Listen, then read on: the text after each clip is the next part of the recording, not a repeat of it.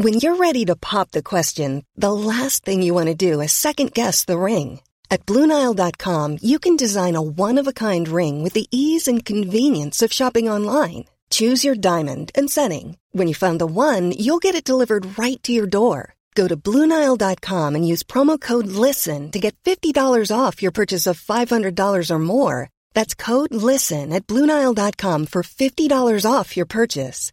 Bluenile.com code LISTEN. Many of us have those stubborn pounds that seem impossible to lose, no matter how good we eat or how hard we work out. My solution is PlushCare. PlushCare is a leading telehealth provider with doctors who are there for you day and night to partner with you in your weight loss journey. They can prescribe FDA-approved weight loss medications like Wegovy and Zepbound for those who qualify. Plus, they accept most insurance plans. To get started, visit plushcare.com slash weight loss. That's plushcare.com slash weight loss. The Opinion Line on Cork's 96 FM. Been hearing so much lately about long delays at Dublin Airport and flights being cancelled and baggage being lost. Well, today, the representatives of the DAA and Aer Lingus will appear before the Oireachtas Transport Committee to face questions on the recent travel chaos. And joining me now is Senator Jerry Buttimer, who is a member of that Oireachtas Committee. Good morning, Jerry. Good morning, Fiona. Uh, Jerry, um, what kind of questions are going to be put to the DAA and Aer Lingus this morning? Well, this morning, Fiona, is an important opportunity for us as a committee to, first of all, engage with Dublin Airport Authority in to understand their response to the initial, if you remember that that tremendously difficult and awkward and awful first weekend in, of, of travel, uh, and then secondly to see what they've done since, and then secondly, in tandem with that, is to look at the issue of Aer Lingus, which is the airline that is responsible for the majority of flights that are cancelled uh, or, or late. Uh, coming in and out of Ireland, um, in particular around Dublin Airport. Uh, and then the third piece is the whole issue uh, of the baggage and, and the ground handling, because as you know, the, the whole piece around hub connectivity and, and baggage and luggage lost in transit uh, has spiraled out of control. Uh, Jerry, some of the flights that were cancelled, especially over the last week, um, they were no fault of the DAA or Aer Lingus even because um, it was a, an issue at Heathrow Airport. Yes, correct, and and and, and there has been, to be fair, uh, a, a, level of, of, of, if you like, resilience challenging piece for Aer Lingus and other airlines, uh, not because of, of, of, of the, you know, their own fault. It's because of the whole air traffic control. It's because of COVID uh, illness. It's because of, of perhaps overcapacity, and, and part of that is the whole, you know, need to find answers around this, the coming autumn and winter mm. season and planning for next summer, Fiona, because I, I understand and we all appreciate that post COVID there was going to be that pent up demand. And nobody, I think, to be fair, could have foresaw, could have foreseen the significant volume of people travelling to the level they did. But that then presents a question because you've raised a very good point here around Heathrow, around Manchester, around you know um, Amsterdam, or, or, wherever, because now our, our, our, airports are becoming points of hub connectivity. Um, and and so therefore there's a question now in terms of the resilience piece around the autumn and winter.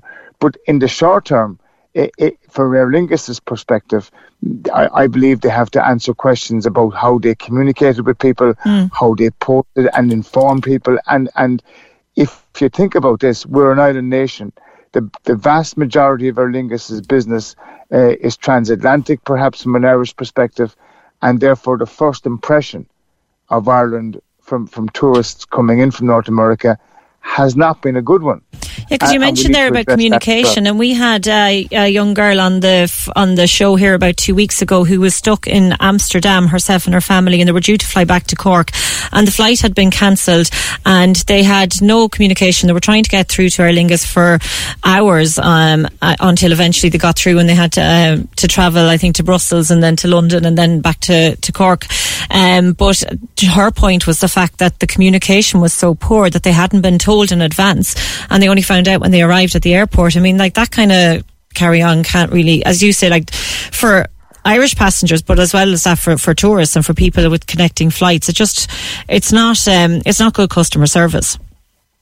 No, and we've seen too many passengers left stranded or affected by flight cancellations across not just Europe but transatlantic. Um, and I accept that there is a global issue with aviation, but at the same time, Fiona, Aer Lingus management know they have a certain number of staff in a given day. There's a standby staff, and it's the it's the putting in place uh, of an alternative plan that we haven't heard about, we haven't seen, and then. I mean, I can share with you emails that I've got from people who work in Aer Lingus, who've travelled with Aer Lingus, who are completely frustrated, completely, um, you know, underwhelmed by the response and by the working conditions. And there's that piece around it that we need to see from Aer Lingus. Because as I say, as I said to you, we are an island nation. Aer Lingus and Ryanair are our two major, you know, carriers of people in and out of the island.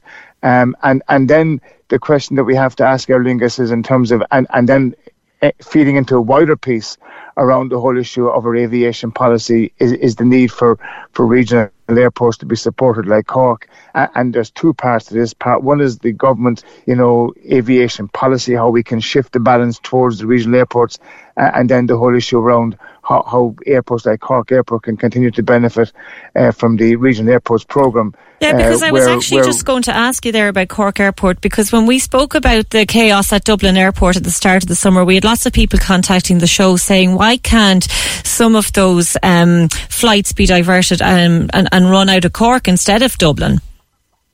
Well, that's a matter for the the airlines predominantly, but there is a need for us to incentivise and, and, and to encourage, for example, in Cork Airport, and we should pay tribute this morning to the staff at Cork Airport for the way in which they, they, they deal with customers, passengers every day. There's a very positive, by and large, you know experience going through Cork Airport. It, it, it's a it's a brilliant one.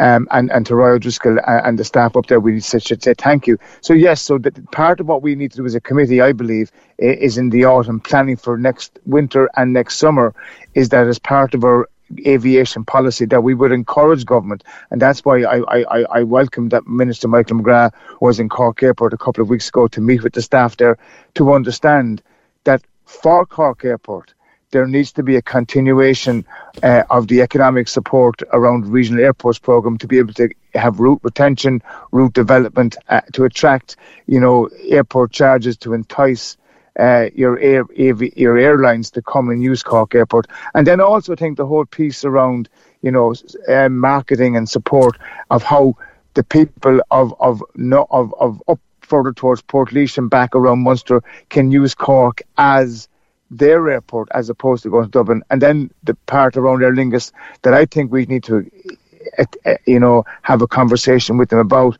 is we saw in a limited way that Norwegian succeeded in transatlantic. And why couldn't we have a transatlantic flight from Cork to New Jersey, Boston, or New York, as an example? Mm. Because the airplanes that we use now are, are sufficient to be able to take off and land from Cork Airport. Jerry, another issue that has uh, come up today in the news is the fact that um, a second Dáil chamber is being considered to make politics more family friendly. But you have reservations about the viability of this plan. Well, my reservation is very simple in, in the context of, of the institutions that are that are the, the houses of the Oireachtas or Parliament.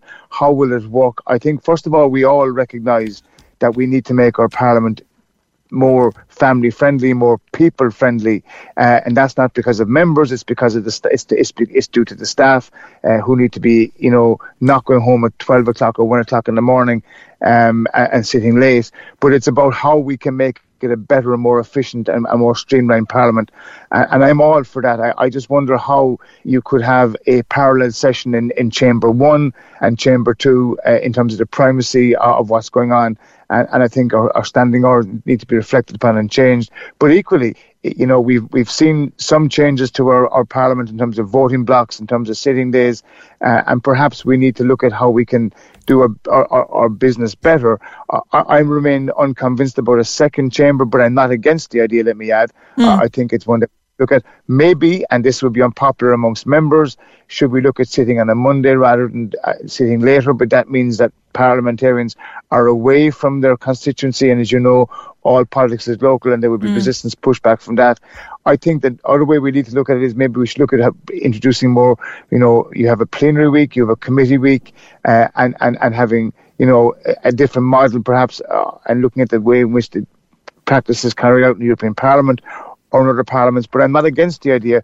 I just don't know how a parallel, you know, session could work and how it would would would it be constitutionally in order. So that's why I think we need to look at different matters in terms of teasing it out. But the one thing I think we're all agreed upon is that our parliament uh, needs to be more family friendly. Uh, as opposed to the way it's being operated at the moment, and that's something we have to look at in the whole, rather than just saying you know, it's a, a second chamber needed. You know, should we sit earlier in the week in terms of a Tuesday? It's, it's half two. Mm. Should cabinet meetings change to a different time? You know, and, and, and all of these things. I think one of the things we did see that was successful was the hybrid model in terms of committee work in COVID, where you could have private meetings in in in in, in online extensively or exclusively rather, whereas you couldn't have today, like for example, I can't stay in Cork to have a to, to, to participate in the meeting today. I have to drive to Dublin mm. to hmm. participate. I wonder could that be changed so that we could look at different ma- means of, of doing business. But I think the main point is we should always be open to making our parliament more people friendly and more family friendly. Before I let you go, Jerry, um, a call has just come in here and I want to know what you think of this. It's what Senator Buttimer is saying. Good. We all agree. Great points.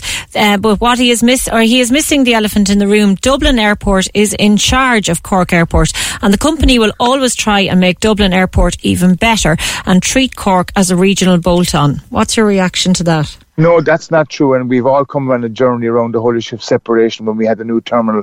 What we've seen through involvement with Dublin Airport Authority is that there has been an economies of scale in terms of investment in Cork, new runway, new, new, new, new, you know, fire station, substation, electricity station, different electrical works in the runway, different ability to, to be able to fund. Uh, so what we need to look at now is on the board of an airport authority, what we need to have first of all is a Cork representative on the board of Dublin Airport Authority. We had a wonderful, uh, you know, worker director from Cork. We had, a, we had a wonderful representation from Cork. That's not there at the moment. We need to see that being brought back.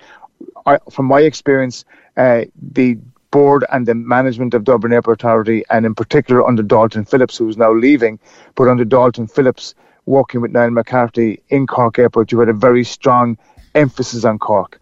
Uh, mm. We've seen that structural separation hasn't worked so well for Shannon, in my opinion. I would not like to see Cork going on its own route. Yeah. Because, I hear know, what you're saying, Jerry, but like in the past, um, here on this show, other listeners have made the point that company promotional activities will always be geared to getting flights into Dublin to build up economies of scale.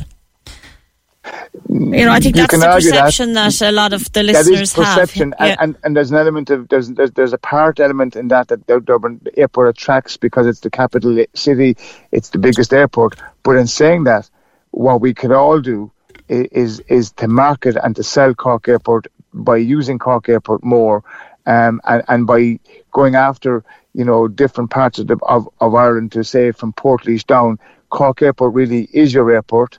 Um, and it, it is about ensuring that, yes, Cork gets its fair share from Dublin Airport Authority, that Cork Airport is able to manage in terms of marketing, promoting, and, and it goes back to my fundamental point, Fiona, the whole issue of being able to route incentivize route retention. So to negotiate with, with airlines to see Cork as not being, as you said, a bolt on, mm. but rather it is a, an airport that can be and is, you know, a counterfall to Dublin in terms of attracting your short hub. And that's why, sorry, today around Aer Lingus, the piece with Emerald in the short haul flights back to the UK, eh, you know, like Bristol or, or Glasgow or, or, other parts that have been, you know, taken away in terms of some of the flights to mainland Europe need to be looked at. But certainly, from my perspective, Cork is better within the DAA than outside. Okay, brilliant. Senator Jerry Buttimer, he is a member of that Oireachtas Transport Committee that is going to be putting questions to the DAA and Aer Lingus today about the, the reasons for all of the travel chaos that we've seen over the last couple of months and their plans to try and um, prevent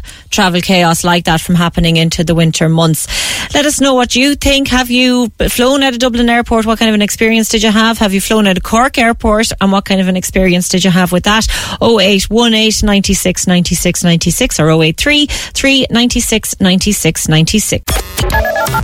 Corks 96 FM.